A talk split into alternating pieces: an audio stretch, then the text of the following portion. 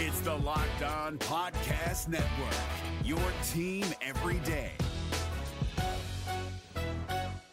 We're driven by the search for better, but when it comes to hiring, the best way to search for a candidate isn't to search at all. Don't search, match with Indeed. 93% of employers agree Indeed delivers the highest quality matches compared to other job sites, according to a recent Indeed survey. And listeners of this show will get a $75 sponsored job credit to get your jobs more visibility at Indeed.com slash podcast. Just go to Indeed.com slash podcast right now and support our show by saying you heard about Indeed on this podcast. Indeed.com slash podcast. Terms and conditions apply. Need to hire? You need Indeed.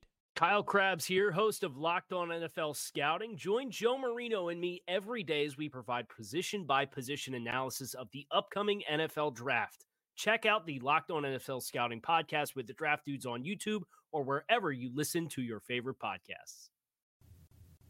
All right, we're back on the Ultimate Cleveland Sports Show. We're joined by former Ohio State running back Maurice Clarett. And Maurice, I want to thank you, first of all, for coming in, being so open about your story and sharing your story. Um, we all remember the 30 for 30 on ESPN, which really sort of spotlight put put the spotlight on your story and, and everything that you've been through. But for those that haven't seen that, I want to go back and start from the very beginning. Um, at, at Warren G. Harding High School, you were the offensive player of the year by the USA Today and an Ohio State commit.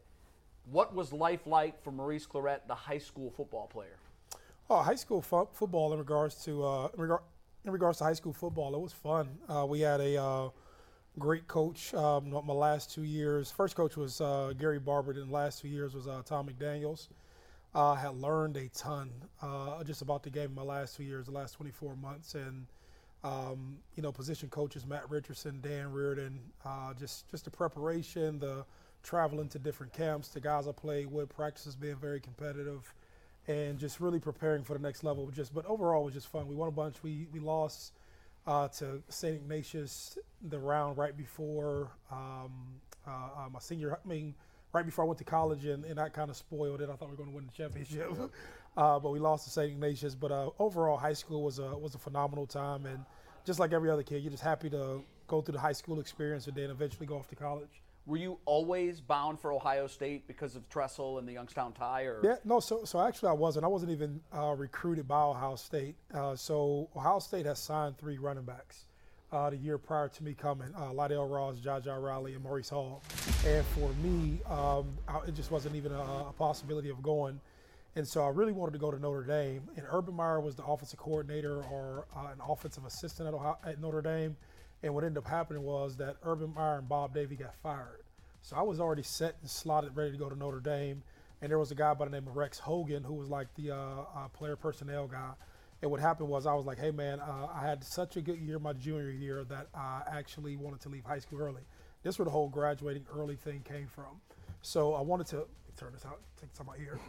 uh, it was bothering me. Um, what actually happened was this: uh, I was slotted and ready to go to uh, Notre Dame.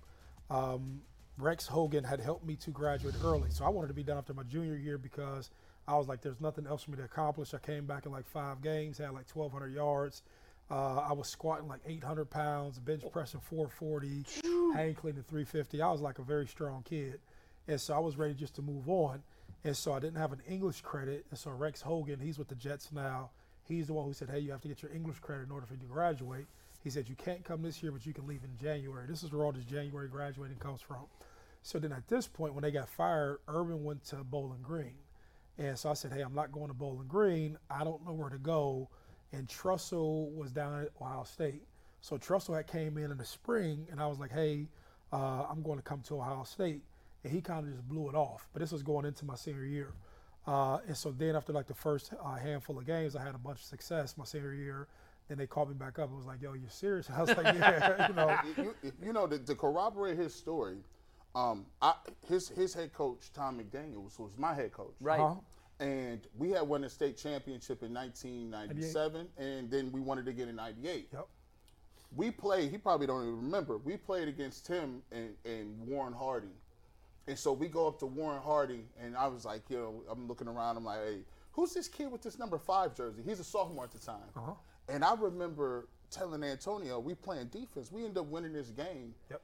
And to, we had to get in the playoffs to win. We actually lost to Massillon and Ignatius because all public schools have time hard time beating Ignatius, right? But I said to myself, like, this kid is a monster. This guy, As a right- sophomore. he's a sophomore. The next year, Tom McDaniels comes out of retirement because he had retired. Mm-hmm. Tom McDaniels comes out of retirement, goes to Warren Harding, and I had I had saw Ben McDaniels, and I said, hey man, he has that kid um, that from Warren, and he said, yeah, he's gonna. And I knew Tom McDaniel was gonna put him on a program like running and regiment and all this other. And he came back the next year when my, my brother was playing, and I think he had like 250 yards in Foster Stadium. It was ridiculous. No, it I- was it was crazy. No, to to to his point, uh, Tom McDaniels and Matt Richardson really changed my life. And you talk about the impact of coaches, and so Tom, my junior year, set me down, and uh, he said, "Hey, uh, you're good, but you're not as good as you can be." And I think for like me, that was like shocking because you know when you're good, you don't want somebody to tell you that like you have to improve. Like most people just can't take it. And so I remember he made me read a book. It was a book that Joe Paterno had wrote, uh, but I think the main point was about preparation and how you prepare for a season. So he would sit me down and he would break down quarterback film to me as a running back. And he started teaching me concepts and alignment with defense and tendencies and understanding why do we check in and out of plays and why are the first 15 plays scripted. And as a high schooler, I was learning this, right? And so then Matt Richardson, uh, he had basically played for Tressel. He was the one who taught me how to practice. This is how you practice. This is the pace of practice. This is the reason you're out here first. This is the reason that you're first at the average drill. This is the reason why when you break through the line, you run for 60, Were 70 you yards. open to that education? Yeah, so, so um, I was just understanding that it gave me confidence. So like when you're younger, you know how to build confidence. Like you just, you know, you listen to music and guys get hype and they think that's confidence. Not, that's not like where confidence comes from, right? Right. Confidence comes from a, a, a ton of preparation, right? And what ended up happening was those guys helping me to practice the games became easier. I could start to feel it. And so Tom and, and Coach Richardson really, instead of like just like, hey man, here's a play on the board, they gave rhyme and reason and this is why you deadlift, this is why you squat, you hang clean to break tackles, you stiff arm to keep people off your body, you uh, use your arms to keep the blunder to work off your shoulder. When you line it up, these are the people that you see. This is what cover three is for. This is what cover two. This is the corner support. So you start to see stuff. And in high school as a running back, I'm checking in and out of plays. You know what I'm saying? Sure. First half, this is why you run at people. Second half, now you can run away from them because they don't want to tackle you anymore. And so I just understood that you don't have kids my age preparing like this, right? So then when I call Coach Tressel, all of those experiences are when I say, hey, I'm coming to your school, I'm saying that I can look on TV and see that your guys aren't prepared. You know where I'm coming from? So I can just see, like, you know, like if, if you've been doing journalism forever, if I sat here, just through watching me, you'll say, okay, you, you don't have this, you don't have that. You can just kind of read it. So I can see somebody run on TV and just say, okay, I can tell what you have been taught and what you haven't been taught. I can tell if you went on Instagram and see guys doing drills, ah, that's cool, but you don't understand the game. Like that's not that's not how you break down the running back. It's kind of uncommon for for young high school athletes to be that much of a student of the game, isn't it? But but just so you can say just um, you become. I, I was interested in learning.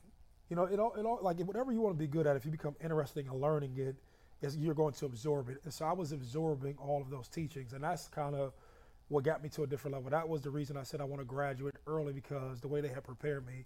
And then I was serious about the weight room and like, you know, you just don't get up and squat a bunch of pounds. There's just a bunch of things that you go through to get to that level. So I was serious, I was focused, um, and I wanted to get ahead. I wanted to go to college. And then eventually eventually what happened was that uh, we we played Ignatius. Uh, we lost. I went down to the All American game down in Texas. And then what ended up happening was I came to Ohio State that uh, January, and that's how I landed at Ohio State. Maurice, when you go to you go to Ohio State, we know about what happened on the field. Obviously, Uh-huh. you're great. What was that adjustment like for you from high school to college as a human being, as a person, adjusting to being in Columbus, living in the dorms, meeting new people? What was that part like for you? Uh, it was actually like it felt like I was moving backwards uh, because I had moved out of my mother's house at 16. So I was living on my own 17, 18. So going to college and going into a dorm, that was a lot for me because of like having to be like a kid again. If- If that's like More so- rules. more, more right? rules, just Yeah. just the dorm life that wasn't good for me, right? Uh, but uh, like socially, I, like I, I just didn't talk to a lot of people. Like I was like one of those personalities, or I still am, that if I'm focused on something or I want to do something, I'm just interested in my work. Like I don't have, uh, I'm not, I'm not real good socially. You know what I'm saying? Not like I'm socially awkward. I'm just not interested in things I'm not interested in. So right. So the partying, the hanging, like I'm just man. I want to play football. I want to lift weights, and I want to try to achieve something. There and was no partying for you. yeah, no, not, not at this point. There was Right. nothing like but you the know. stardom came so quick Yes. because like in Ohio everybody knew who you were. Yeah. But you became a national name early in your freshman season Yeah. with some of the things that you did. How were you dealing with that, with the fame of being a, a public person on a national level? Yeah, so, so it was different. Nothing it came from the concept. So just think about you have to put context around everything. And the biggest thing I can name is that how much uh, culture influenced what I thought I should be doing, right? So uh, I never knew that I would have that success that early. Like I was confident that I would have some success, but like after the first game, I did like 175 yards and four touchdowns, right? Three touchdowns. So after the game, uh, and I used to be like a hermit. Like I would just basically be like focused on doing my work, going back to the door, or going back to the apartment, doing my work, going back to the apartment. So what happened was, after the first game, like uh, I remember we went through, um, uh, you, you do your post game interviews, and then you come back, and then people sit down and talk to you, and then you leave from there, you go out the gate, and then it's all these kids waiting for autographs and stuff. So this is what I believe changed my life in Columbus. After after that game, I had a bunch of people from my hometown come to the game, mm-hmm. and they was like, "Yo, what are you doing after the game?" And so I'm thinking to myself, like, going home, but they was like, "Man, let's go out to the nightclub." So then once I went to the nightclub, then once I pull up to the club, and then you tell the bouncer, "Oh, this is Maurice Clarett we're with," then you go through the back door, and you come and it's champagne and it's beer, and everybody's. You can see how people look at you. I went from Joe Blow, person playing football, to I can see when you look at me and think I'm a celebrity, right? Sure. And so then now, uh, I'm not like the ugly guy, but I'm not like the most handsome in the world, right? So, so, you know, Come like, on, you know, like, Don't sell yourself short. I, I, I, I, I'll prepare myself nice before I go out, but I'm not like the main attraction, right? But I can see, you know, women who look at you like, oh, you're attractive now. If you're looking for the most comprehensive NFL draft coverage this offseason, look no further than the Locked On NFL Scouting Podcast. Join the draft dudes, Kyle Crabbs and Joe Marino, as they go position by position through the NFL free agent class and into the star studded crop of college stars who will be selected in the 2024 NFL Draft. If you want to know who your favorite NFL team should be adding to its roster, you need to check out Locked On NFL Scouting, available on YouTube and wherever you get your podcasts. Part of the Locked On Podcast Network. Your team every day. And so all these vain things and, you know, the shallow sex and all this other stuff, you're a kid, you're 18, 19 years old. Like, Sounds awful. yeah, it sounds awful. I mean, when, when you get once when when when uh, the- the game changed, like Yes. when you got when you Washington State, I remember like it was yesterday. Brent Musburger's calling the game. I'm like, oh yeah, like he, I'm like, man, he got 20. That's 30.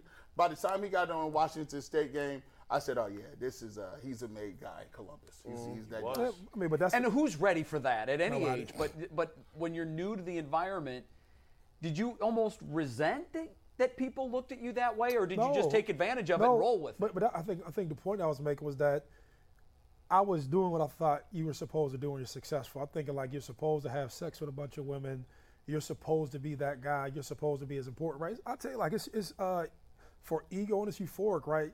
You have hundred thousand people screaming your name. I don't care when you're 18. There's just a place that you go to mentally to think you own the place. You know what I mean? Uh, when you break tackles and people cheer for you, think you own the place. B- back in the day, you was going to Walgreens and Rite Aid, and you see your magazine, uh, face with your magazine on it. it. It becomes a part of you. You go to class, and you know you're not just a regular student anymore. You're you're the guy. You know what I'm saying? So, what kind of guidance, if any, what infrastructure was in place at Ohio State for the coaches and mentors to sort of deal no, with but that? So coach, but uh, Coach Tressel was there, but I didn't care. Like I was like, yo, like I'm not here what you talking about. Like I'm having sex, I'm having fun. I don't go to class. I, I don't have to do anything. All I have to do is perform on the field. So you sort of lose the the humility of somebody teaching you. Wow. You know what I'm saying? So he was teaching me and guiding me. Then I got to the point where I had the success that I wanted, and then it, it comes a point, and this is this is what happens, right? Just like um, LeBron in Cleveland. I could just name that, right? So it comes a point where I do so much on the court that the owner the owner can't keep me off the court, and the fans want me. The fans make the team. You know what I'm saying? Sure. I did so much on the field as an 18 year old kid that I knew that you can't keep me on the sideline. So you, you're holding the business against the coach. So where you can't do anything or you can't influence me, and as long as I keep performing, you'll put up with all this other stuff that I have going on. And when you're a kid, you just don't think that you're going to, like, you don't think the train's going to stop. You know what I'm saying? Right. I'll keep on playing. They'll keep on uh, putting up with this. And it wasn't like I was doing anything uh, malicious. I just wasn't like going to class and and I was just doing the things that I thought like when you're a superstar and you can take advantage of the system. That's what I was doing. So like that was that's what kept, became a distraction to me. I fell into all the off the field stuff. How did your teammates react to that? Was there jealousy? Because at, at Ohio State, it feels like everybody's a star to some degree. You're Ohio State, but everybody's a star here. You were a star here. So how, Yeah, how I did mean, that go? No, no, because um, I've always been respectful, respectful to my teammates. And when I go out, I was going out with younger guys who came up to end up being stars, and I was inclusive with them. And then for a lot of guys, you know, Ohio State wasn't like this uh, illustrious program like it is now. This was seven and five, eight and eight, you know, like Outback Bowl, like Blockbuster Bowl, stuff like that. and I'm just being honest with you, you know, yeah, and I like, I, like so part you, you'll see me throw a couple of jabs because I never let them forget. Sometimes they'll try to like, I don't forget, like y'all were just mediocre at one point, you know what I mean? And then we came back and we uh, we we reestablished the brand. So the guys who hadn't won, they appreciated that we were winning, you know. And the guys who were like, "Hey, this is my last hurrah," this guy helps us to do it. So with my teammates, they love me because I worked hard and I was fearless, right? And so when you're fearless, like you get this spirit that you can arouse in other people, like, man, okay, we can go do this. You know, like I, I give you a prime example. We was getting ready to play uh, this to Miami when we were out in Scottsdale, and when I remember seeing them in the mall, and I remember we had a guy, um, and he was like fanboying over him. And I like he was an older guy. He was like he was a junior at the time, and I kind of checked him like, and like forget them. They're the same as us. My words are a little bit different, but you can tell, you know, yeah, you know, respect, right? I'm sure they were very different. yeah. Yeah. But but you know, but there was other guys who you'll be younger and guys won't say you influence them that way, but you can see the impact you have on people. Where you like, yo, we ready to go, and we're in the game, and so guys knew that they can count on me. So I didn't have like this this internal jealousy. of like if anybody who comes from that team, they'll never say anything bad about me, uh, like while I was a teammate. Because I just, you know, I was the first to show up. I was the last to leave. I was always in the weight room. I broke all the records. Um, I was pushing the sleds. I'm, I'm conditioning. I practice real hard. So, from an athlete standpoint, uh, from a physical standpoint, I, I handled my business and I was good to the guys around me. My man Dustin Fox texted me. Said, "Say hello to Maurice." That's He- my guy. He That's- loved you. He's a teammate. As you're going through this process and you're doing your thing, Uh-huh. you winning, you you got uh, you got all the girls, you you the, you the big man on campus, you doing your thing. If you look back, at what point do you think any addiction settled in, as far as your your your personality, right? Um, I'm a person who who has like a like a an addictive person. I'm, I'm either hot or cold, right? Like I'm on it. Like if I'm doing it all 100 percent to do it, I'm doing it. I'm going. Uh, at what point did you do you look back and you say, did you have an addiction to the fame, addiction to any sub addiction to alcohol? Do you think any of that set in during that time, those first years at Ohio State? Well, I I think that starts in like just falling in love with anything. Well, I think so. I think you're talking about two different things, like being hyper focused and addictive to completing the task of becoming the best football player. I think that started connecting with McDaniels and my high school coaches. The part that I think you're referring to is that uh, if you fast forward the tape, when I get kicked out of school, so when I get kicked out of school and the partying used to be this mechanism of getting girls and hanging out and, and being one of the guys, that shifted from this is my safe haven because I don't want to deal with all of what's going on.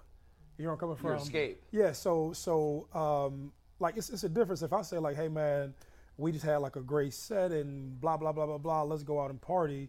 That's a different mentality. Going to celebrate, hang out, and do that, rather than man, I'm having a hard day. I don't want to deal with my issues, and it's easy for me to smoke. It's easy for me to drink, or it's easy for me to pop a pill, and I don't have to do it right. But the person, not like so that's that's the reasoning behind that. But the personality is that uh, whatever I do, be it good or bad, I, I do it to the fullest, right? In excess and- sometimes. and it- but, but but with everything, you know what I'm saying? No, and I think that's people with addictive personalities tend to do things to excess, whether it Yeah. is work ethic or any sort of uh, addictions they may have to chemicals or uh, whatever Whatever the case is. may be. Before we move on from your Ohio State, at Uh-huh. the end, so you're Big Ten Freshman of the Year. You score the game-winning touchdown in double overtime of the national championship game. Uh-huh. You are literally on cloud nine, but everything's about to come unraveled. The following September, Uh-huh. before your sophomore season, take us through what happened and how it all came apart. Yeah, so you would have to you would have to end the Ohio State year. So Ohio State was ending, and I ended up um, I ended up having an issue at the national championship with my wanting to go home for The my flight. funeral. This is where everything starts. To Right. be honest with you, right? Yep. So I wanted to go For home. the, just context, you had a friend that was he, he was shot and he killed. was shot and killed, and, and you wanted to go home for the funeral Yes. and then get back to the national championship game. Yes. Ohio State hadn't been to the championship since 68. And so Ohio State didn't want to be linked with a drug deal going bad and our star players going to funeral uh, going to this funeral for this murder. And at 18, you just don't have context for like, what do you mean? Y'all came and got me out the ghetto. Y'all know I come from all this stuff. Like, why is it a bad thing now? Like, Yeah. this is what I come from. I came from the juvenile system. I came from getting arrested. I, this is part of my life. Like when y'all came and recruited me, like where do you think you came? This is part of the people who I have around me Right. uh, at this moment in my life, right? So you fast forward through there, um, and we had an interview uh, after this happened. So they, so this happened on a Tuesday or Wednesday. They told me I couldn't go. They told me I could go to the funeral. I didn't go to the funeral, and this is media day. So just put all this to context. And they said, Maurice, like, why, don't, why aren't you happy to be here? And I just was like, man, like they don't care about me. Like I wanted to go to a friend's funeral. The athletic director lied to me. The compliance director lied to me. I didn't understand that I was a, that that was offensive. You have to figure when we talk about culture and context. I come from the hood. If a grown man is a liar, he's a liar. You can just call somebody whatever they are, and you don't have parameters or punishments, or you don't understand hierarchy. It's just You didn't want to play their PR game. I didn't even know the PR game. Like you know what I'm saying? exist. Like Right. you know, like Yeah. I'm just saying, bro. Like you told me something was going to happen, it didn't happen. You lied to me. I didn't understand all that, and so he had a hard on for me. So we go through the spring. I'm using a car. The car gets broken into. I'm using the car because my transmission went bad in my car. I go get a car from a dealership. The guy, the guy at the dealership had bought a car from the auction. It was a two-door Monte Carlo. I go drive. I skip class, drive to work out. I'm working out. The secretary comes and says, "Who's driving the Monte Carlo outside?" I lie to her and say, "I don't know." Well, she says, "Whoever it is is broken into." And at this point, I said, "Oh wow!" I didn't say that, but I said, "Oh wow!" I went out to the car. The car is broken into. At this time, you have these real book. You remember those CD cases? Oh You yeah. have like three, four hundred CDs. This wasn't my stuff. This was stuff that was in the car that they had repossessed from somebody. If somebody stole the speakers out the trunk and they stole all the oh, items out the oh. car, this wasn't my car. This was a car used from the dealership. So I call Coach Tressel. Coach Tressel says file a police report. When they come to me and I filed a police report, I'm just explaining what was in the car to the officer, right? All this stuff takes in context. So fast forward right before the season, they say you have an NCAA investigation. I'm thinking to myself like, big deal, like no big problem. So when I come to the investigation, oh, let me let me fast, let me rewind a little bit. Prior to after winning the championship, I was with Jim Brown, Don King, LeBron, uh, Dominic, uh, the, the gym Dominic Marciano. I always mess her name up. Uh, and we had a Cleveland Sports Award banquet. Sure. Jim Brown says, "Hey, if anything ever happens that you get into that you can't figure out, call me." I remember that from the from the winter whenever they do the sports award. So I go to this. Uh, I go to the. Um, I go to the beginning of the, of the NCAA investigation, and they're asking all me. They're asking me all these questions, and obviously I'm just lying just to get through it.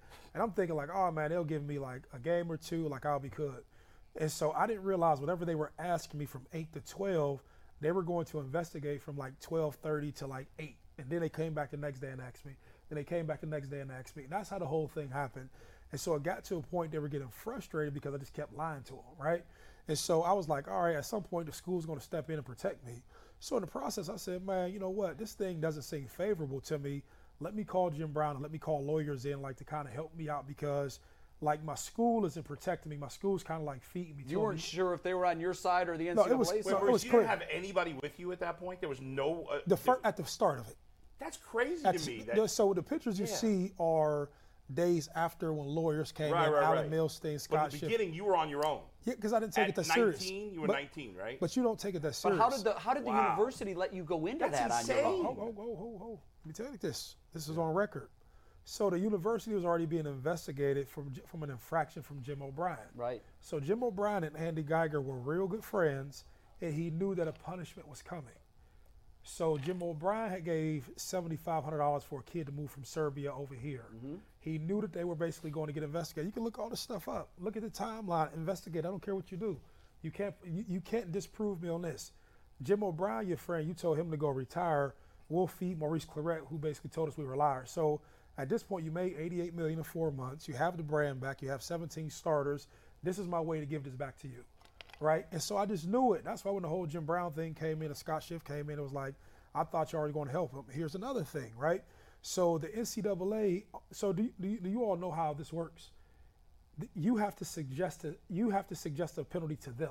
Right. The So- university does. Yeah. So the NCAA, like, so you don't. The NCAA doesn't get. They don't give you a penalty. They say, hey, you do a self-assessment. Well, you give the recommendation, should- and then the NCAA makes a ruling. Yes. So the NCAA was like, yo, we were cool with three games. The school suspended me indefinitely. So they, you feel where I'm coming I didn't from? realize that. And you feel that was retribution from you going public at the national championship Why, game, is- so why, why would you why would you suspend your star player indefinitely? particularly when Makes no sense. no. Why? why? Makes no because they're angry. So so it's angry. But you, it, in your mind, it was retribution. When you Yes. were right for in the you first coming place. out publicly. He should have been allowed to go. His friend gets killed. I mean, you So- got you. you, you So- yeah, they him miss. I think they would even admit now they totally mishandled that. So- they misread the situation. So you spin this up. So then they say, okay, we're not letting you back at the school. We're not letting you take the classes you take. You have to get a 3.0 GPA. You can't use any of our resources. You can't use any of our tutors. We cut your scholarship check. And hope we'll see you in January. Oh, and you have to do psychological evaluations because you lied to the NCAA. And oh, by the way, that car that you said was broken into, or those items I take, you have to say you falsified the police report. I said I didn't lie. Well, if you want to have a chance to come back, you were going to say it. So the whole thing was to de- dehumanize you, make you walk into the courtroom, say you lied, get this infraction on you, show you in the courtroom, and just when you talk about a PR machine, God rest his soul, Steve Snapp. But I say Steve Snapp, you see what happened. sure. These people did they, they did this on purpose. So just just as much as there's things that I can say I wish I, I wish I could have done different. On their side, I'm pretty sure they wish there was things that he could have done. I think starting from the way they handled the funeral. So, uh, so They didn't know that it was going to become. To them, it was a small thing. To you, it was a big thing, and they If- didn't know it was going to go public. If if my uncle died from cancer, they would have had no problem doing that. It was the You circumstances. feel where I'm coming from? No, Right. yep, But absolutely. when you have a drug deal going bad, you have to explain this to the world. And so you 18, 19, we, we all could have done stuff different, like it is. so what it is. Ohio State now is off the table, Ohio- and, and you yes. decide rather than transfer. At the time, and it's still in, in, in existence, the NFL, you have to be three years removed from your senior of high school before Yes. you can play. Yes. So you're two years from being eligible. You Yes. sue the NFL, Yes. and you win. And that's Initially. overturned Yes. in appeals. Yep. So now you have two years to sit around and wait. And that is the two year period of time where your life really takes a dramatic turn. So you- what happens next? when you talk about purgatory, so the short of it is like initially I was like, okay, I'll get ready to go. So you're naturally thinking like I'll be getting ready and prepare for a workout, right? And so the way Jimmy Sexton, he was the attorney at the time, and Jim Brown was talking, they were like, these are labor laws. You'll be allowed to go out here and work out and perform and out for teams the whole nine. So after they overturned it, I was watching like a volleyball game with Penn State or whoever. When they overturned it, I was like, yo, it's over. Like, I don't know what I'm supposed to do. I'm not about to go to Canada for two years, and I'm not about to go to, at this time, it was like um, was there a Europe League at the time, maybe?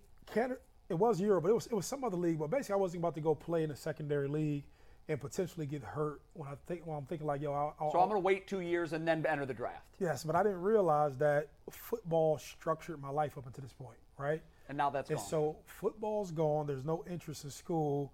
Now I go right back to the streets. But when I'm going to these nightclubs and these girls are talking about celebrating and having a good time, it went from there to like, man, I'm here because I have nothing to do. Like so, instead of waking mm. up at six in the morning, I'm waking up at 10:30, 11, and you don't even understand what depression looks like. So you got to figure this is like people talk about mental health now like it's a normal thing, but this is 2003. You don't like it wasn't talked about then No. like it is No, now. They thought you were a witch. Especially not for athletes. They athletes. did. No, Yeah. they did. They looked at you as if you were the problem. Yeah, right. But you just but like active depression, people like that's a real thing amongst adults. And then I think when you're an athlete, you're taught to be like so strong and tough through everything. that you're like, nah, I'm cool, nah, I'm all right. But no, you're really sad, you're really lonely, you really want to be around your teammates, you really need something to do, you really need some structure, you really need guidance. But you know, then when you walk out your door, you're expected to be the superstar who has it all together. So it was like this conflicted space, right? So now I'm alone all the time. Now I'm back into the streets. Now I'm hustling. Now I'm just I'm living like I'm on the south side of Youngstown again, right? Right. So now I'm drinking, I'm drugging, I'm mm. smoking, I'm partying. So probably two or three times I almost lost my life hustling, right? So at this point, I get on the plane and I go to California. When I'm in California, it was literally just to get away from Ohio. I had no rhyme or reason for being out here. It was to get away from Ohio, and initially it was to hook up with Jim Brown, right? So I called Jim up, like, yo, I like I'm going through some crazy stuff in Ohio. I got to get away from it. Like, let me get to California, let me land here and do my thing. So when I get to California, even though I was trying to escape where I was at, Jim Brown runs like a tight ship. You know what I'm saying? He had this Amer-I-Can program. Very These, disciplined. these guys were meeting at his house every Monday. He had like like if I would actually bought into what he was selling, like I mm. would have had success. You know what I'm saying? Were But you I just was- not ready, no, maturity I- wise? th- I'm gonna tell you, timing. I get to LA, I go to Sunset. I'm on Hollywood and Vine at the Renaissance, and so for a week, like Jim was like in Carolina or wherever he was at, and he was gone, and like I had a chance to like experience LA. And I was like, yeah, Bad. go to Jim Brown. Maurice, Never this whole raised in time, Southern California. Maurice, the whole time that you're going through these two years, Yeah. life is going bad, and you're you talked about it, getting you know bad habits, drugs, drinking, all this. Were there like when you were the stud star at Ohio State, you had all these people that wanted to be around you, all these people, and did everybody go away? Were there, were there people trying to help you during that time, or did everybody just no, disappear? a- after me, I call it what it is. After the suspension, it was over. You they know, were done. They had no interest in helping. Done. I tell them to their face right now. It hurt for them to say it, but nothing. There, there wasn't no agent who was there. There wasn't a Jim Brown who was there. Well, aside from Jim Brown, after I went to LA, he tried to help. Yeah. Let me let me correct that. But uh, there wasn't a Scott Schiff or Alan Ming. So who filled that void? Dudes in the street. Yeah.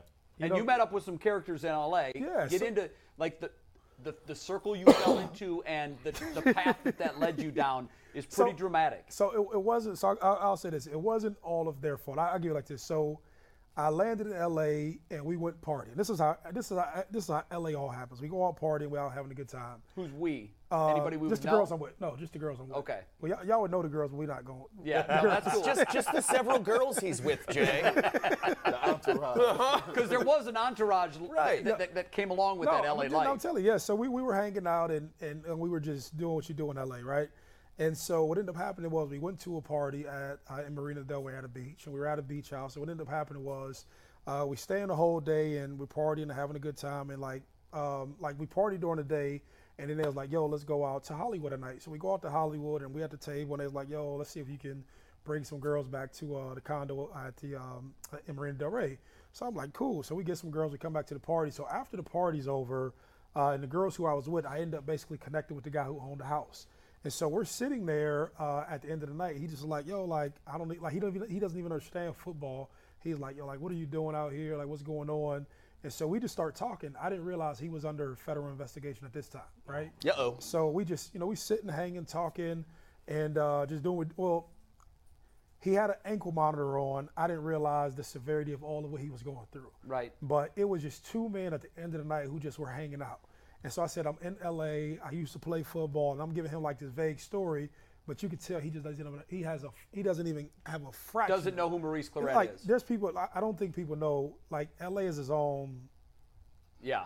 Couldn't care less about sports either. No, Los in couldn't care less most about- circles, you're right. Yep. couldn't care less about anything that goes on outside of LA County. Yeah. You know what I'm saying? that's it. Yeah, and so um, it, it's hard for people. It's hard to explain that to people if you've never just been in it. You could be the most famous everything and nobody cares, right? Right. And so uh, I'm hanging out with him, and what ended up happening, he's like, "Man, why don't you just stay out here?" And I was like, "Cool." So we end up staying out there, and I'm kind of teaching him who I am, football, and everything else. But I'm living his life just because I'm around him. Now, mind you, he lives a totally different life. This is you go to the garage, it's two Rolls Royces, it's two Bentleys. There's a house in Beverly Hills. There's a house at the beach. There's a house in the valley. A lot of money. These are, you know, this is a traditional Jewish family. There's Shabbat every Friday. It's like a different circle, bro. Mm-hmm. It's like a, it's like a completely different circle. Uh, he's up under investigation for organized crime and the RICO Act that he's going to court for. But there was none of that going on. This was just us hanging, and I can see how it comes. Like he was under a federal federal investigation, so nobody wanted to be around him. I'm suspended from school. Nobody wants to be around me. But we found each other in some weird way. Sure. And so we're just rolling with each other every day. And there's there's like there's a lot of wisdom in all this stuff, right? And you can be a guy in, in LA. Just just for context, in LA, you're hanging out all day. Like you can go train in the morning, but you're hanging out at Sunset Plaza or Malibu or whatever for the rest of the day. You're smoking, drinking. It's the culture out there. It's not Sure. like it's not looked down upon. Like for somebody to get high in LA at eight in the morning, like who cares? Like this is just what people do, right? So the next thing you know, as we're going through this and time passes, I'm like, oh, I got to get ready for the combine. But it's not like that's what I was saying earlier. It's not like I'm training to get ready for a season because I'm going to get drafted. It's like, uh, let me go run some sand dunes. Let me go over here uh, to Dorsey High out in uh, uh, Crenshaw or whatever it was. I think in Compton. I don't know where Dorsey was, right? But I used to drive to Dorsey, work out with Coach C and T.J. Houshmandzadeh and Ricky Manning and all these guys. I would- I would train, but at the end of the night, I just wasn't motivated, right? And there's there's something to be said about when you're driving a Rolls Royce already before you earned it, you lose the mm. luster to want to go get it. When you live inside of a million dollar house, at, before you actually earn it, actually you lose something to go and get it. The you know edge what I'm is saying? gone. When you're having sex with beautiful women, and football is the like everything I wanted to do through football, I was already living before football. Wow. You already had it. So so The motivation was gone. but- But it's hard to explain this at 22, 23. So when they saying go work at the combine, I'm like, man, this is like work. You feel where I'm coming from? Right. I'm with my main man every day, and it's it's we, we're I'm living this I'm living his lifestyle. But at 22, 23, you think it's your lifestyle Mm-hmm. because you're doing everything. Like the guys who hang around the superstars actually have more fun than the superstars. Sure, because they're not buying, they're not picking up the tab. And but they don't have to. They they they're. It's like they, they live a fake lifestyle. You support it. I'm just around you. I get to live it, right? Yeah. And so all the stuff was happening. So then it's time for me to go work out, and I'm like, ah, I'll just show up and make it happen. And obviously I didn't make it happen. So I run slow. I'm dropping the ball everywhere. I'm fumbling over my feet. I'm like, man, this And thing. physically, you weren't in the shape that you were when you were in Columbus. No, I'm talking about there's no, there's no, man, let me go back here. Let me lift every weight. Let me watch every film. Let me squat. Let me lunge. Let me hang clean. Let me get prepared. Let me, let me fight him all day in practice. Like there's even a refinement of practicing hard that you need to do before you get to the NFL. You know what I'm saying? And so all that stuff was basically kind of gone. And so the two years went by. Uh, I was living like this. It was time to basically go play football, and I just wasn't prepared. So to make a long story short, I didn't think I was going to get drafted based on my performance prior to the draft. Uh, at the combine and interviewing and just like just it just like and it, even I was in a bad place because I was like I don't want to get drafted in the third round like if I actually played I would be a top 5 pick like I knew myself and just knew the work I put in and where I wanted to be in comparison to where I got drafted and maybe that was like an immature way of doing it Did you have substance abuse at that time? no, if it was, I didn't. I didn't call it substance abuse in my head. I just But you like, used alcohol as a pretty heavy crutch. no, that wasn't even a crutch. It was partying. Yeah. So the whole time in LA, it wasn't like. So just to clear, just to clarify, in LA, I was just having a good time. Like I wasn't like, oh, man, I'm just so mm. depressed. My life is messed up. No, it was like my buddy say, hey, what you doing today? Let's get out in traffic. Let's go to Hollywood. Let's go party all night. So it was like you was winning. Like it was like yo, I'm with my man. We just hanging out. We doing our thing. but you can label it wrong. So it's like you, you shouldn't be drinking, smoking, and drugging every day. And so, but at the time, it's easy to label it because you're having a lot of success. You didn't think it was a problem. No, because this, this is just an LA way of life. It's just a culture. It's just what you're doing out here, right? When I go back to the NFL and it's time to live like regular civilian hard worker life. You know Yeah, and you weren't ready for that. No, they, like Denver drafted me, and they thought like They took you third round. they took me third round. Like what what what, what Denver expected, or what I think their expectations was, let's draft him.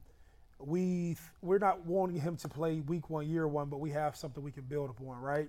And so I think what what they didn't really understand was that my mentality had been different, right? So when I'm in LA, what I'm calling myself is like just a gangster from Youngstown living life.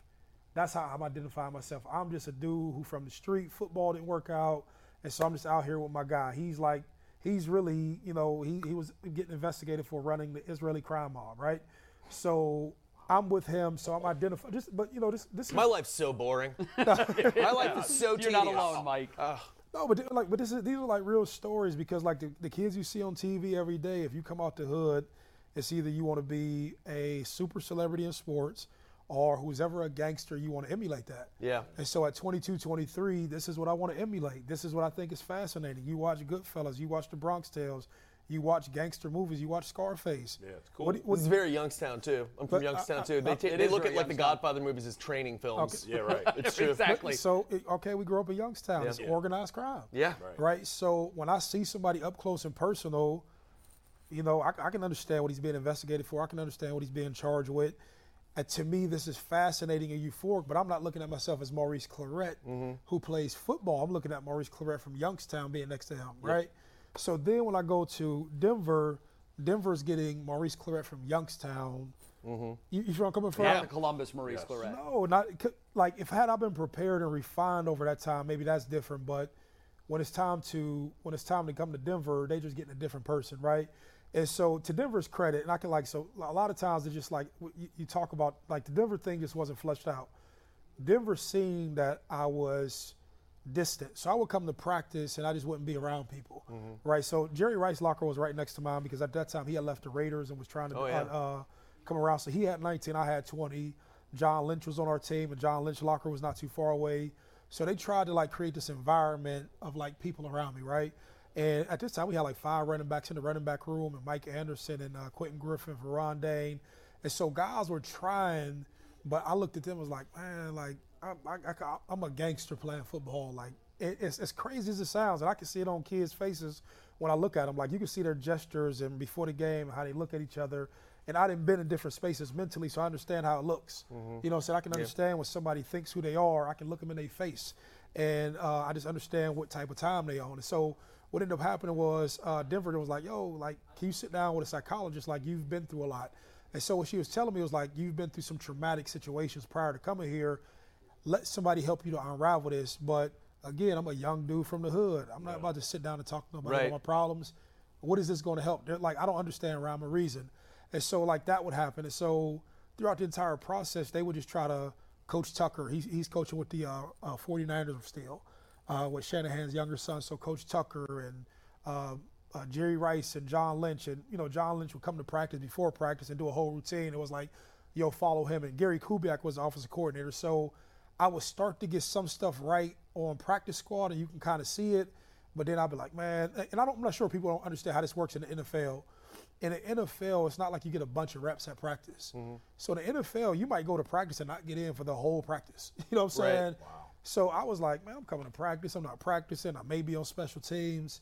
Like so, just just like just just a whole experience where I was at mentally. I just was like, yo, this is just not where I'm supposed to be. Did you think it was disrespectful the way that they were treating you in practice, like not giving you the reps? Uh, like yes, but then I got it Mm-hmm. because like I hated it because I knew if I was like it's kind of like living in the past in your mind.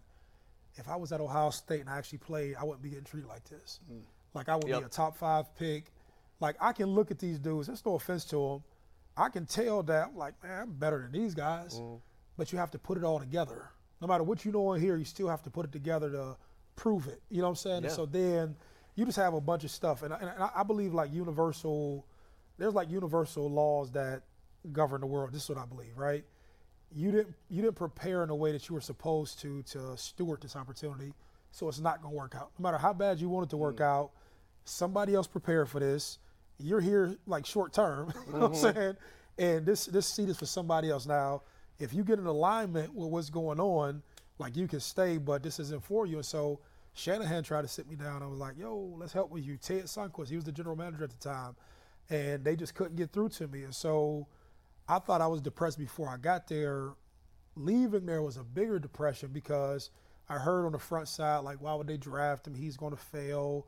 Um, like all this stuff. You hear it, but then you get into the situation where you're actually prof- you're fulfilling the prophecy of other people, where you actually fail and Yes. do all the stuff where you fail.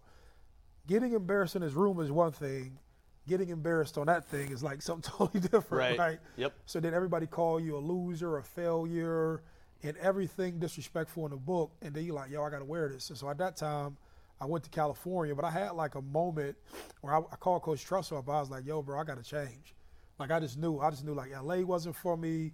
And it was like, forget this Rolls Royce, forget this house, forget this environment, forget these parties, forget these women. I remember I was at, I was on, I was on, uh, Hollywood Boulevard, and they had a party, and it was just like I, I can still remember to this day. I was in the far left corner, uh, and I remember it was Kelly Rowland, Keyshia Cole, Brandy, and they had a bunch of people who came and had a party. And I remember being at the party, and I remember smoking, and I knew I should have been high uh, the, the way I was smoking, and I said, "Man, I'm not even high." I was so like depressed. I was so disconnected from like what was going on. Like there was nothing I could do. And I was like, man, like this ain't where I'm supposed to be in life. So I remember going back to I, I was living at the um, at the Renaissance on uh, right by the uh, Beverly Center. So I was living at the Renaissance, not the Renaissance, the uh, Palazzo. I was living at the Palazzo. I got up the next day. I called Coach Tressel. I say, yo, bro, I got to come back to Ohio. Like this ain't working out. You know what I'm saying? Came back to Ohio, met with him, and he kind of gave me some direction and structure. Was like, yo, um, NFL Europe. I guess they used to have a training camp in Orlando in December. He said, man, get prepared for that. Go back to class, like get your life going back on the right road. And so he had like all the good information, but I'm not going back to school. I don't have the money for that. Uh, I'm not getting ready to um, go get a job because I'm embarrassed. I should be like Maurice Clarett, the guy. Right. Like, you know, Yep. I, I can't be seen bagging groceries or whatever. I'm just, no offense to people who bag groceries, but Your ego got in the way. Get it? ego. You know, y'all get it. I'm trying Yeah. to give like context. Like sometimes you can say like a tidbit, somebody think it's disrespectful, but it's like respectfully. I just I looked at. Go ahead. No, no, no. You, Yeah. you, you good. I wanted to stop you, you, you there because you talked about Jim Tressel. Yeah. Um, during this time period, 2011ish, a couple ball players went through the same thing you did. Uh-huh. Terrelle Pryor, Mm-hmm. um, Boom Herron. Yep. Um, theirs was for a little bit, you know, of, of Tattoos. accepting tattoos or, or moving different things. How, how, did you believe that the university could have done something better for those guys? And did you talk to those individuals during that time, or you were just in your in your thing trying to figure out what you was going to do? Oh, I, I got out of prison at that time. Like that's a little bit further down the road, but I, I got out of prison around that time, and I wasn't as um, in tune to the, all the infractions. But At that time, my mind was just in a Mm-hmm. different place. I, I want to go back to before prison because you said you came back to Columbus. So for the second time, you were unplugged from an infrastructure. Uh-huh. First in Columbus, now the NFL and the party scene in Los Angeles. Uh-huh. Take us through the infamous police chase, which ultimately led to prison. but there was a robbery before that. There was a robbery. You were out on that, Yes. awaiting trial, and take us through what happens then. Yeah. So so in, in a nutshell, um, You stole someone's cell phone on New Year's Eve or something. No, so so essentially, I was going out. I mean, I, I've said it before, but I was going down there to rob somebody else, and the alley was so dark. It was um, it was like a it was a dark alley. It was it was at the end of the alley. I go to the end of, the- end of the In alley Columbus. in Columbus. I go to the end of the alley. I realize it's not them, and I just said I'm gonna rob them anyway. And I took the cell phone as a point for me to. For they said they wouldn't call the police. But as I'm walking back down the alley, the person who owned the club or who owned the bar, they were coming out. This is how I actually got caught. They were coming out, and I was friends with her. So I grabbed her and I said, "Don't go back there. I just robbed those people." She said, "Oh, that's my sister." Oh. So that's that's how the whole thing happened. So Wow. so I took like that. I mean, that's that's literally how the whole thing happens. And then she said, "That's my sister." And then in the panic, I got in the car and I rolled off. Then in August, you're waiting So, trial. but but now I'm in a deeper place. Like, Right. now I'm in like a deeper like I'm about to go to prison for robbery. I don't have anything going on. Maybe around like February, um, February, March, I found out uh, my lady she pregnant. She about to have a baby. So just all of like regular life stuff, failure. Uh, excuse me, drinking, drugging. I'm just hustling. I'm just doing like basically I'm, I'm in the hood, doing what you do when you're in the hood when you don't have anything going on other than And what year is this? this is 2005, six, 2006. Six. Yeah, 2006. And so you fast forward, and in my mind, I'm like, yo, uh, I was trying to, I don't want to say, I, I was trying to bribe the guy to say, hey, don't go to court on me. Uh, I'll pay you for not. Witness intimidation, essentially. Yeah, that's that's a more harsh way to say it. You sound like the judge. No, I, ju- I, ju- I just re- I remember the case that well. Judge Jason.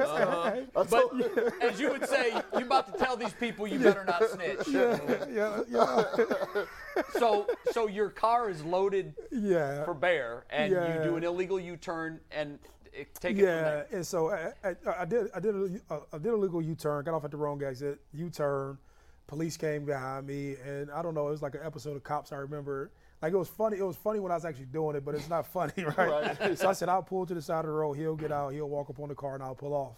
And I was like, I seen it on Cops, so like Perfect plans. Perfect plans. I got this together.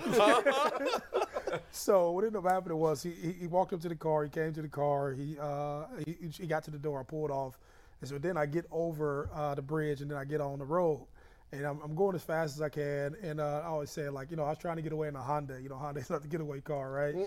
and um, and so I go down, and I'm going. I'm headed to a town called Pataskala, and what ended up happening was I made a U-turn uh, going towards Pataskala. Then you know the police had a spike strips. He threw the spike strips out uh, busted the tires, and then you know in the process of the tires getting busted and all of that going everywhere, police uh, pulled me out the car and you know roughed me up. And what you see on TV is um, actually me getting thrown in the back of the paddy wagon. That's that was the film they, they had. So that's that's literally how that point had happened. And with the weapons that you had, there were serious charges. You Yeah. go to prison. Take us through that. Yeah, so um, what, what I think the most important part uh, was the jail part, and this was probably the, the part that saved my life. Um, so when I go to jail, they they don't allow me to have a bond, uh, which I think ultimately helped me. And uh, the first part of jail, they mandate that I get a mental health evaluation.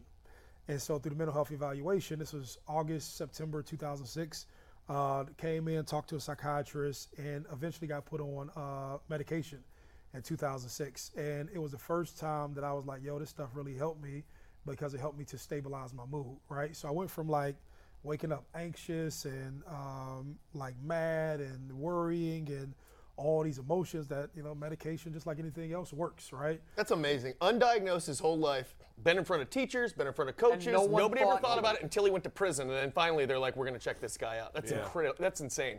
Yeah, so and that, that's what actually happened, you know, and uh, in, in How long were you in prison? Uh, the jail part, probably like 30 days. Uh, I would say, what? Thir- so the, the first part was like 30 days, but Right.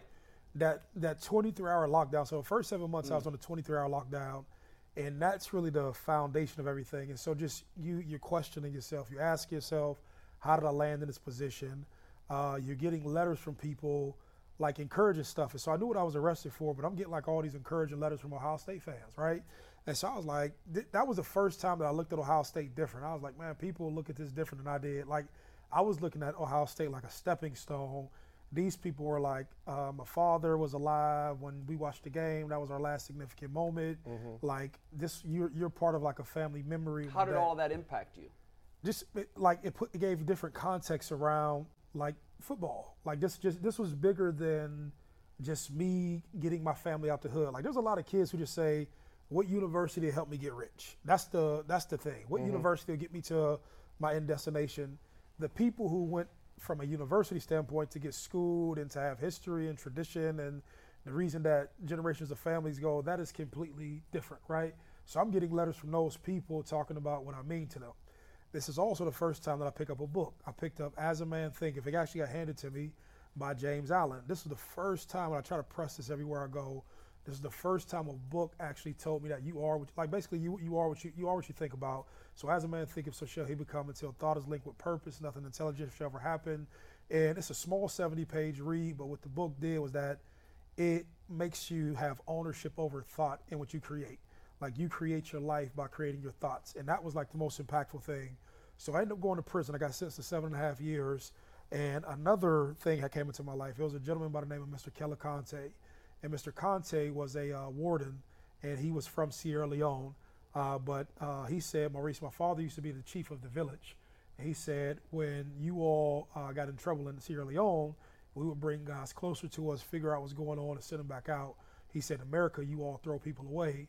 And he said, I'm about to bring structure here to your life while you're here in prison Wow. to assist you. So from there, he put me into a bunch of therapeutic courses. This is what, like, if you want to talk about refining, this is what all happened. So I was in a closed uh, C-L-O-S-E-D, closed closed security facility, which means you're locked down for the majority of the day. So you're locked down for 20 hours out the day. So when you're locked down, it's either you're going to the education wing, you're in your housing unit, or you're going to recreation. So the first part of my day, I used to go to the education wing, and I'm taking uh, thinking for a change, responsible adult culture, cage rage, drug and alcohol abuse, um, and just a host of other classes that basically make you self-reflect on what happened or how you got to this point.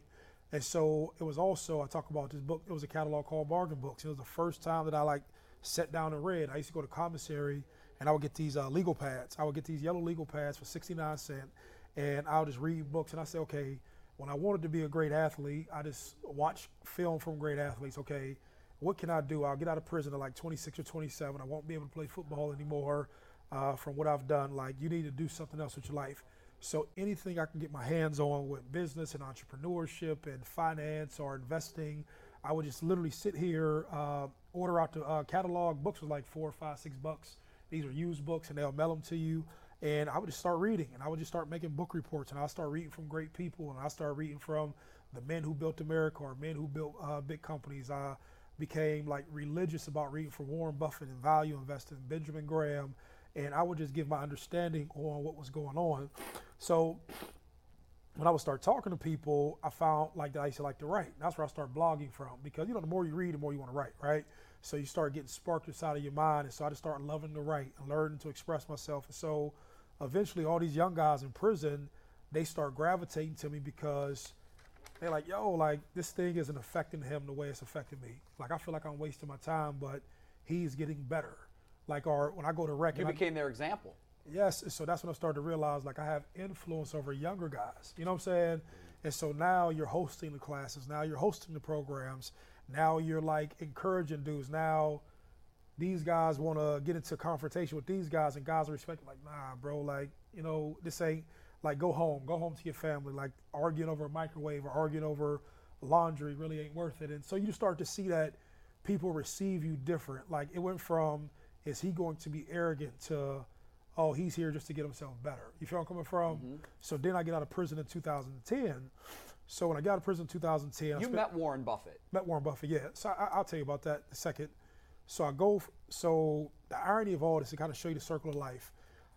I get out of prison in 2010. I get out on a on a month on a Wednesday.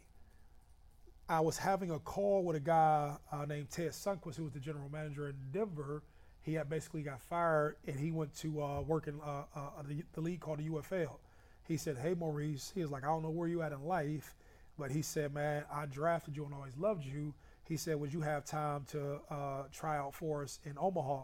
But you got to try out Friday. So imagine I'm getting out of prison on a Wednesday, and I'm asking the judge like, hey, I know I just got out, but can I go to play football? You know what I'm saying? right. In, in two states away. Can I go back to the life that Yeah. sent me here? But you can't. So when you're on pro, when you're on probation, you can't just. You have to have an interstate compact. So you have to contact their probation office and say, "Hey, a felon is there. Do you all accept him? Can you review his application?" Normally, this takes three, four months for them even to do this. They did this in two days. Wow. Right. So then I go to Omaha, and God bless Ted Sundquist. Right. I tried out for them, and literally, I knew that I didn't have it. I knew I wasn't good enough, and he was like, "Yo, I just want to help you." So he gave me a job just to be on the team. Oh, he said, Wow. "Now look, I want you to market for us because people are listening to you, but I just know you're not where you used to be. Like, but you can work yourself into it, right? So, like, it was significant. And so then I'm out here, and it was like other stuff that happened. So when I'm out here working out, and so I- to, to, to that point, when he did that for me, I felt responsible to be the first on the field, to be encouraging, to play special teams. if you need bags picked up, if you need anything done here, I'm your guy for it because I know there's other younger guys who are better than me. I, I just sat in prison for four years, right? so next thing you know, uh, the year after the, the first year, the Kyle Janikowski, whatever his name was, he coached for Boston College. Coach Matt Ryan, I remember, I forgot his name, Coach Jay. Uh, but we ended up going to uh, um, uh, get Coach Moglia, and Coach Moglia, uh, Joe Moglia, he was coaching at Coastal Carolina, but Moglia had uh, been the active CEO for TD Ameritrade, then moved on to the chairman. And so he said, "Hey man, I want to get back into coaching football." And so he has spent a year at Nebraska being a general uh, RGA, uh, what is it called, graduate assistant. And then he said, "Hey man, I want to come back to uh, uh, what is it called, uh, football." So this happened to be the place that he landed. And so from reading about so much investing, I knew what TD Ameritrade was, and I knew exactly who he was, and I You knew the significance of him. And the football players had no clue. They just thought this was some dude who made money. And I said, no. like, we, He's we- the guy. He's he had he's the engine. He's the guy. He can give you information, so on and so forth. And so, I was like aggressive about like, hey, can you teach us? Like, can you teach us about investing? Can you teach us about this? He was like, yo, I'll teach you guys anything I want to. So he used to host these classes. It was like mind blowing to me. You had guys who had been in the NFL, guys like some, some. It was the league where guys who didn't make it to the NFL they can come to develop. Uh, like I played with Michael Wilhoite. Michael Wilhoite was my teammate, right? It was guys who had to develop still, and there was older guys, Jeff Garcia, Ahman Green, who were just finishing up, right? And so it was like this mixed breed of guys and coaches who can basically get you where you want to go. So he used to hold these classes every Wednesday, and what ended up happening was, um, what ended up happening was, Joe would show up on Wednesdays, but guys wouldn't show up. And so the two or three guys who showed up was me, a guy by the name of Andrew Brewer, and a guy by the name of Matt Overton. So he said, "Let me take you all individually and see what's going on." So he took me out to the golf course. I said, "Bro, I don't play golf," and so we just yeah. So so he was like, "Yo, let's let's sit in the clubhouse." So we sat in the clubhouse. He said, "Tell me a story," but I told him about my fascination with investing, and this was like greatest part. Well, at this point, it's like one of the like greatest moments of my life, right? You see, I'm like smiling. So he was like, "I know Warren Buffett and uh, Bill Gates," and I was like, and I ain't no everyday thing. You know what I'm saying? right, like, right. like, like, you know, like it kind of made me perk up. And he was like, I'll see if he can meet you. And so I'm thinking like, yeah, all right, bro. like, you know what I'm saying? Like, right. like, you know, I just, I kind of like, like, yeah, man, like meet you is enough. Like, you know, if it happens, whatever. So what ended up happening was uh, I was walking through my apartment. I had watched uh, Warren Buffett on Charlie Rose a bunch of times in prison, right? So Charlie Rose used to be like my interview of the night, whoever he had on TV. And um, make a long story short, uh, he calls me and he was like, "Hey, can I speak to Maurice?" And I knew just from how distinct his voice was, it was Warren Buffett. And he said, "Hey, you know, I talked to Joe. He said you want to uh, meet up, and you know, uh, uh, I'm down here at the Kiewit Building." And I'm like, I'm talking to my lady like, "Yo, this is Warren Buffett." And she like, like, like Warren Buffett, what are calling you for? You know what I'm saying? and so uh, he was like, "You want to meet up on Saturday?" And I'm like, "Yeah, I got you." Click. And I was like, "He's like, no." First of all, he's like, "Do you have anything going on?" And I'm thinking like, if I did, it's canceled. You know what I'm saying? right. More important than hanging out with Warren Buffett? Nothing I, I can't clear up. So I went down there, and so the, the irony was I wasn't intimidated because I read so much about him. You know what I'm saying? You know how like just imagine you research somebody you about to sit down and talk to. Like I know I know everything about you, or at least was published, right? So I, I go down to uh, uh, uh, the Kiewit building, and what ended up happening was the person who was supposed to meet after me canceled. So he was like, "Yo, you want to hang out?" Like the person canceled, and I was like, "Yo, cool." And so we sat down like this for like five hours, just talking. But to the point, I felt uncomfortable with him because I'm like, I'm sure you got better stuff to do to hang with me. You know what I'm saying? Right. Like I'm 18 But he months. took that time for you. That's amazing. Man, five five hours, but like just just just everything about his life, like even how his assistant got to him. Like his assistant at the time was like a 26 year old farm girl uh, who self-educated, taught herself about investing, wrote him a handwritten letter, sent it to him, and said, "Well, she think that the value that she can add to their company." He drove out, gave her a project for the summer, hired her, and she's his personal assistant to this day. Wow. Just because she just had the initiative and the ambition to say, "This is how I think that I can help your company." Uh, sitting down with me just was like, just real common sense, and then was like, "Yo." Uh, after after we got done with the meeting, was like, "Yo, I eat at the uh, uh, it's either the Huddle House or something every Saturday. Like, if you want to stop by." Like then I called him like a year later. I was going to the Pistons game to uh, the Pacers and the Knicks were playing. I was off. It was, uh, the Pacers and Knicks were playing a playoff game, and I called him just out the blue. I was in Ohio, and I was like, "Hey, what's going on?" And like had a conversation on the phone. And there's never been a reason to call him other than to bug him, but it was cool that like somebody who has this much influence and power, uh, sort of going through this. So I was going through all of that prior to the 30 for 30. So then the 30 for 30 came around. That's how like me and you connected, reconnected, right? Sure. So then the 30 for 30 became a thing. Um, and I didn't know, like, I didn't know anything about uh, 30 for 30s at this point. I hadn't watched TV in years in prison, well, cable TV. And then they did a 30 for 30, but the 30 for 30 ultimately changed my life. And so they had captured everything that was going on in my life up until that point. And it originally wasn't supposed to be about uh, me and Coach Tressel. The Tressel thing happens from the thing at Ohio State happens. And Coach Tressel at this time is guarded and doesn't really want to be bothered with anybody. But me and Coach Tressel had reconnected after he had went through that. Like that thing that he went through at Ohio State actually made me and him closer. So that entire summer we He knew talking. what you went through because it happened to him in a different way. And so we're talking again through the whole summer, but it's not like, hey, I hope you get yourself back together. It's just like the changes of life. You know what I'm mm-hmm. saying? Mm-hmm. And so then when I called upon him that August, September, whenever it was, I said, hey, Coach Q, talk to these people. They don't, they're not here to talk about some malicious story. So he's like, yo, I got like 20 minutes for you, and we're going to keep it within a certain framework. And what ended up happening was we went to a hotel in Akron, and I sat downstairs for like five hours. And so he gave him five hours. So then when the people at ESPN seen the material, they said, this isn't a Maurice Clarett story. We want to make this about both of them, right? And so what ended up happening was, as much as it's done for me, it's done the same thing for him because they seen him in a different light. It rehabilitated both of your Both images, of us, really. hundred percent. So I get done with the story. My fault. Uh, I get done with that story, and then they air it, and out the blue, I had like I don't know, eleven hundred emails between Facebook and uh, just my regular email address, and then that's how this machine sort of started again. Is that what more than anything else changed your life to where you are today? Was Yeah. just sitting down with 30 for 30 and Yeah, so I would so just I would have been I, w- I would have been one. Your reputation is is the most important thing. If I could tell anybody else, like if you're a POS, like that POS thing will follow you everywhere you go.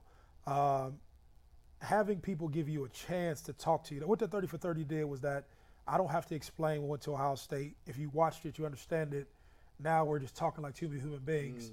But what the universe allowed me to do was that the preparation from prison allowed me to carry on intelligent conversation. It allowed me to have like depth as a, as a human being. And so we're just engaging. I'm, I was engaging people totally different. That sent me out to speak. Like at this point, I didn't even know they paid people to speak at this point, right? So if you would have said like, "I'll give you two wood nickels," I'm like, "All right, come on, let's go." right. You know what I'm saying? But that that they, allowed me to make money, and then the money I made from uh, speaking, I parlayed that into building a transportation company. And the transportation company built me into a treatment centers.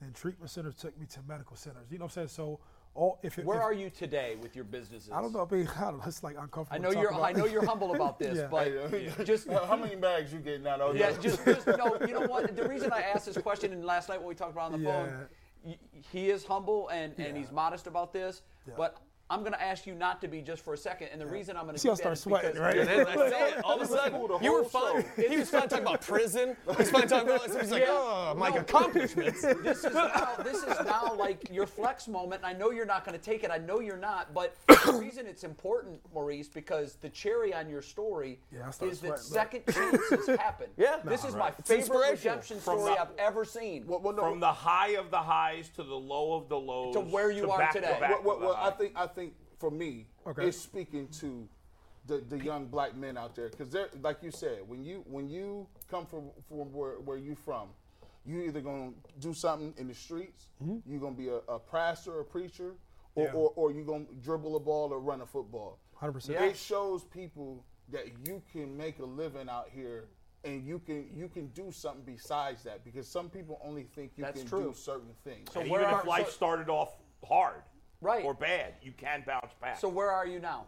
Yeah, I mean, um, I don't know. I'll go in just an order, right? So uh, I we- we own a very successful uh, mental health and recovery center where we engage with about I don't know about 600 kids in Youngstown on a daily basis, and we work with all their um, uh, psychological, social, and emotional needs, and I'm proud of that.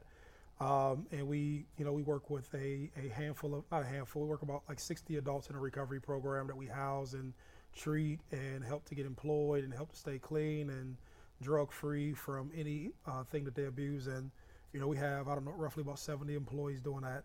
Um, you know, I own, a, um, I own, own uh, about, I don't know, about 200 units with real estate, single family and multifamily uh, homes Wow. and we uh, we do um, we're, the- we're the largest foot and ankle group. This is probably I could I hang my hat on this. If you're looking for the most comprehensive NFL draft coverage this offseason, look no further than the Locked On NFL Scouting Podcast. Join the draft dudes, Kyle Crabbs and Joe Marino, as they go position by position through the NFL free agent class and into the star studded crop of college stars who will be selected in the 2024 NFL Draft.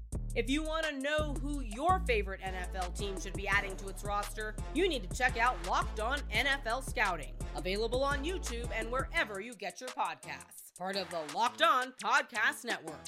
Your team every day. Uh, we're the largest uh, foot and ankle group, uh, podiatry group in the state of Ohio, and we we partner with physicians uh, uh, throughout the state and throughout the country uh, with their medical practices, either you know, purchasing them in full or par- partially purchasing them. Uh, that's why I'm in Cleveland so much. We we we've partnered with some great physicians up here that we have, and uh, I own a few vascular sur- surgery centers. And so people who uh, basically are looking to not get their legs amputated, we uh, we own a place in Garfield Heights. We own one in Youngstown and uh, one down in Columbus. So um, anybody who's looking to stop their legs, prevent it from getting amputated, we help to clean out arteries and help you to stay uh, healthy. But Uh, I don't know. I, I'll say this: I have some phenomenal partners. Um, Vladimir Zietzer, who basically introduced me to all this stuff. He's a podiatrist out in California. He's uh, the, the irony of everything. I met him through my friend when I was in California. The friend who I was with, he was a neighbor inside the like. I, just I got two minutes. You do. Okay. Yes. So yeah, so I, I give you this right. Just um, learning how to be your best self at all times, and I, I'll, I'll say this right. So the, I'm very proud of what we do with engaging with kids at mental health and addiction services. I'm very proud of what we do with adults, uh, with recovery services, and we have a great team. And Dominic Mancini, uh, Eric Ongaro, Nicolette Bleacher, our whole infrastructure over there. They've been doing that with me for some time. Fast forward now, um, I was in California. This is how I got into buying practices in, um, in inside of vascular surgery centers, right? So what ended up happening was I was out in LA helping somebody to teach them how to build a recovery center. So they said, hey, we send all of our kids to passages in Malibu. They was like, how do you build a center? And so they said, hey, there's a house in the neighborhood that we'll buy and turn into one, but could you tell us how to do it? So I was talking to them about building a center. Like this had nothing to do with me trying to get business out here. I was just helping somebody, and I was uh, like displaying my best thinking. Like I think everybody should display their best thinking at all times and just help people without any sort of thing. And so the guy was listening to me. And so I'm not sure who he thought I was prior to talking, but he was listening to me and like, oh, okay, like this probably wasn't what I expected, like the way I came, right? Sure. And so he was like, hey, like, do you know any diabetics in Ohio? Uh, he- I was like, yeah. He was like, Ohio has diabetics, and I said, yes. And he was like, uh, who do you know? And I said, I, he like, do you know any doctors? And I said, I know a bunch of podiatrists. The irony is that before I came to LA, I just finished talking at a podiatry conference. If You feel where I'm coming from? So after you're done, people giving you cards, people giving you information.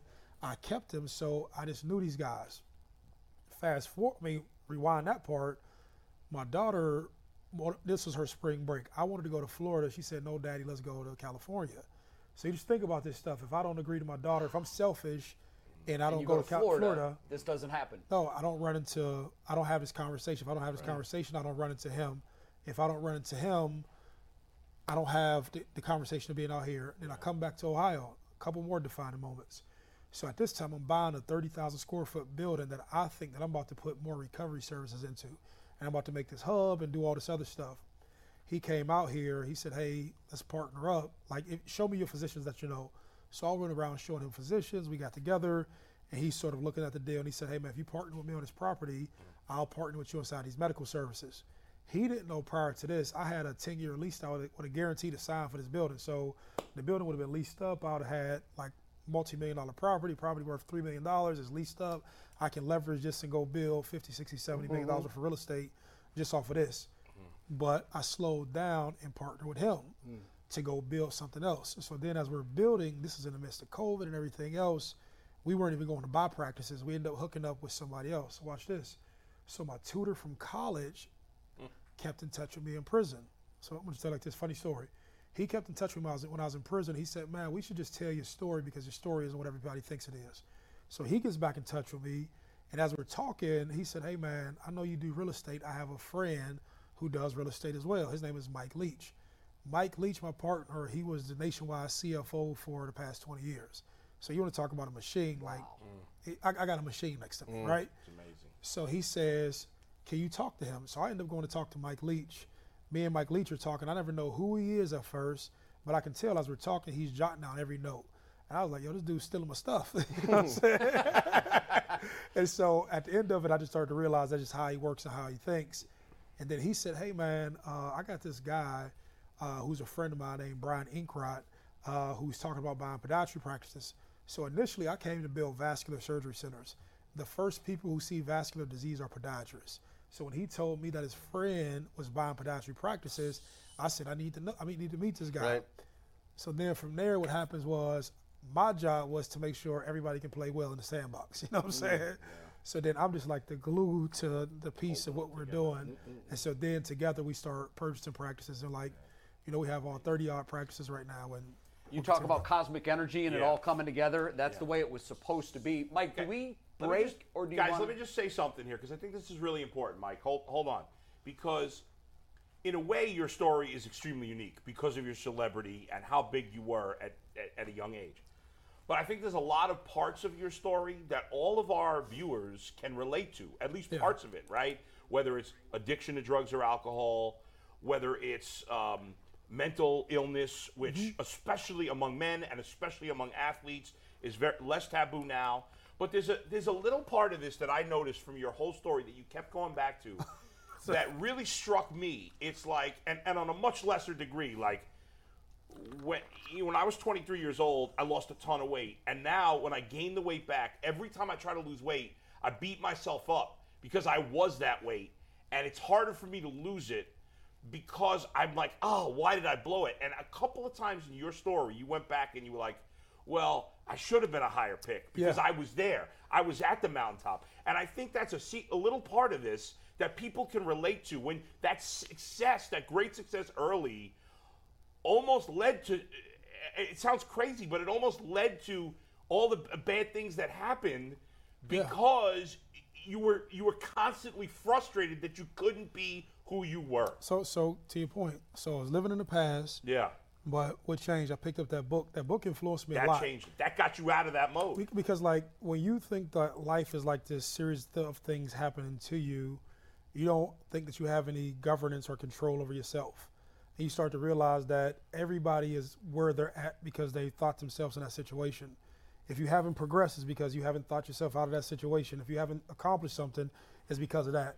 Like that's kind of like how I got out of that moment of like living in the past. Oh, like like victim. Like Ohio State hurt me, Andy Geiger hurt me, Jim Tressel hurt me.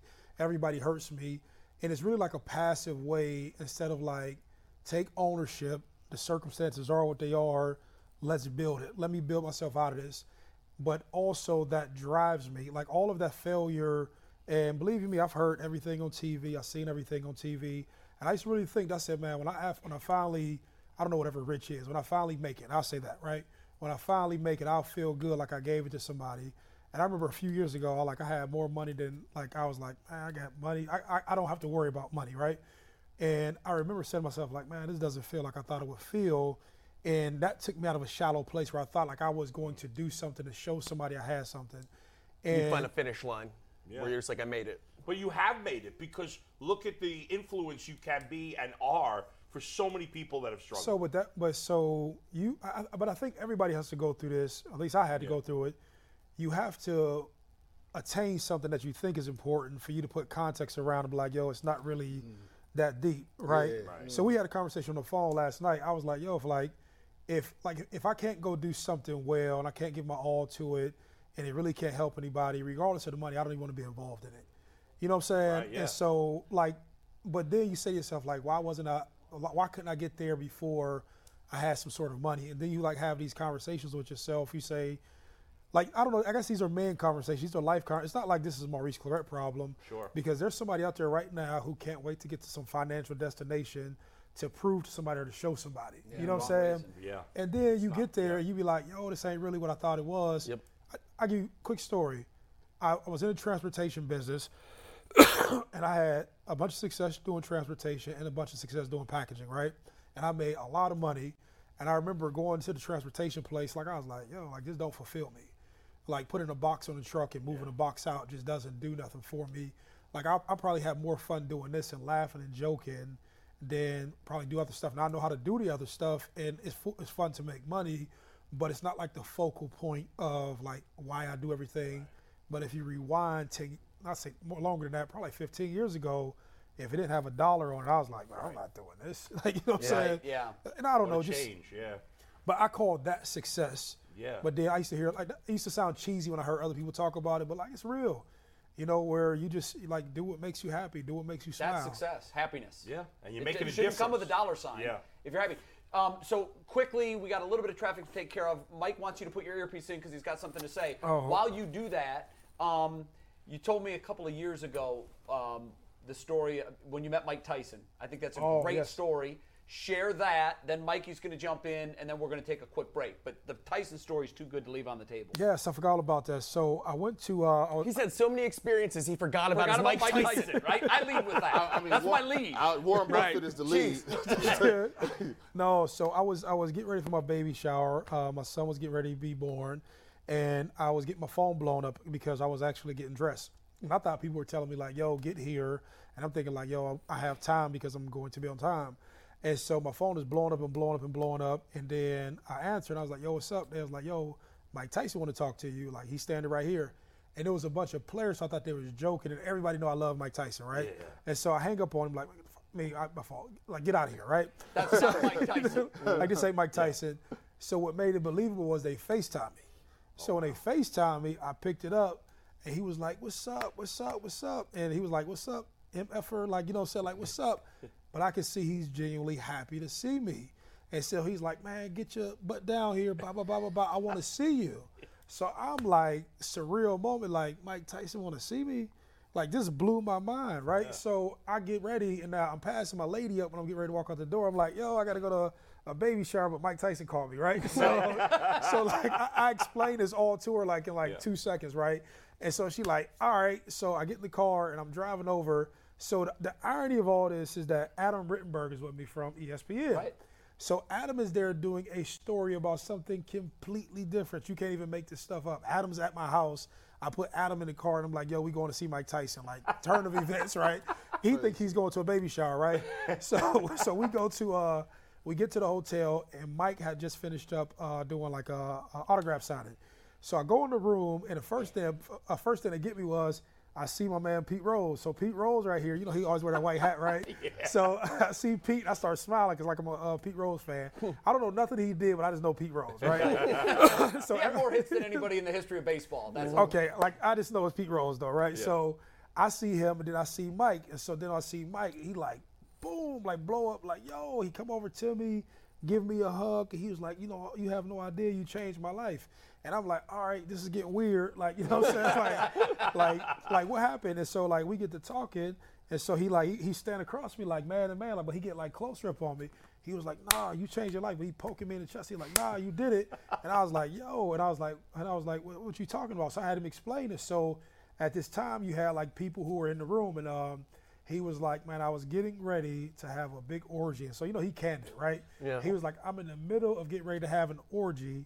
So man, this dude has an impeccable memory. Oh my God. So prior to me coming back to Ohio, I was with Prince Marcus from Germany and Mike Tyson at a party.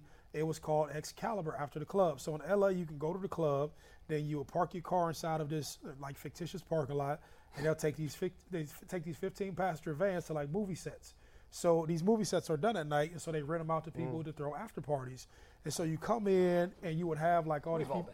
Yeah. so you you know you have these people hanging from the roof, and it's like this whole deal. And he was there, so Mike Tyson is next to me, and uh, the dude Prince Marcus is there. Uh, he's and, and he's Zsa Zsa Gabor's son, right? So he's he's talking to me. So Mike's hitting me. I Was like, yo, you got any X? Like, find me some X. So I'm like, all right. You said Mike Tyson find me some X. I'm going to find you some.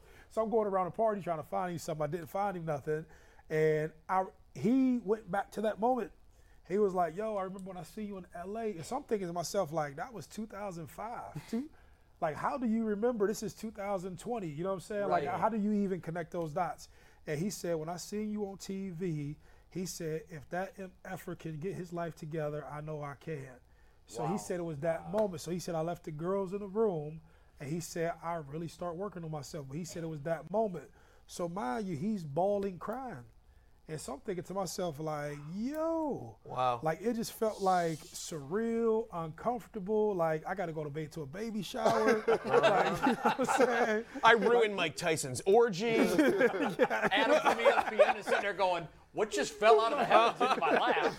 He wants to go to the orgy. So just imagine the content that he has in front of his face. Boy. And so he's like, yo, and I'm like, yo, and he was like, man, I don't even know what to say. I can't believe this thing is happening. He don't understand in my head. I'm like, I can't believe it's happening. You know what I'm saying? And so we like we finished up and I stayed with him for a couple hours. And so then I get to my baby shower. The baby shower almost over. You know what I'm saying? And uh, but it, it was good. It, it was uh, surreal. In a lot of ways, you guys live parallel lives. Yeah, he was he was Fame early, Yeah. superstars. It all crashed down, but now you're both in great places. Yeah, but but I tell you, a lot of I seen him when he did an Oprah interview when I was in prison, and just his vulnerability. But I could see how you can live a life where people. So like when you're a strong person, you have other strong people that look to you. But what they don't do is they don't come up to you and say you influence them. Like I would never go to somebody stronger who influences me and out the like out of nowhere say that you influence me. And I think like when you see them do different acts, that influences you and encourages your behavior.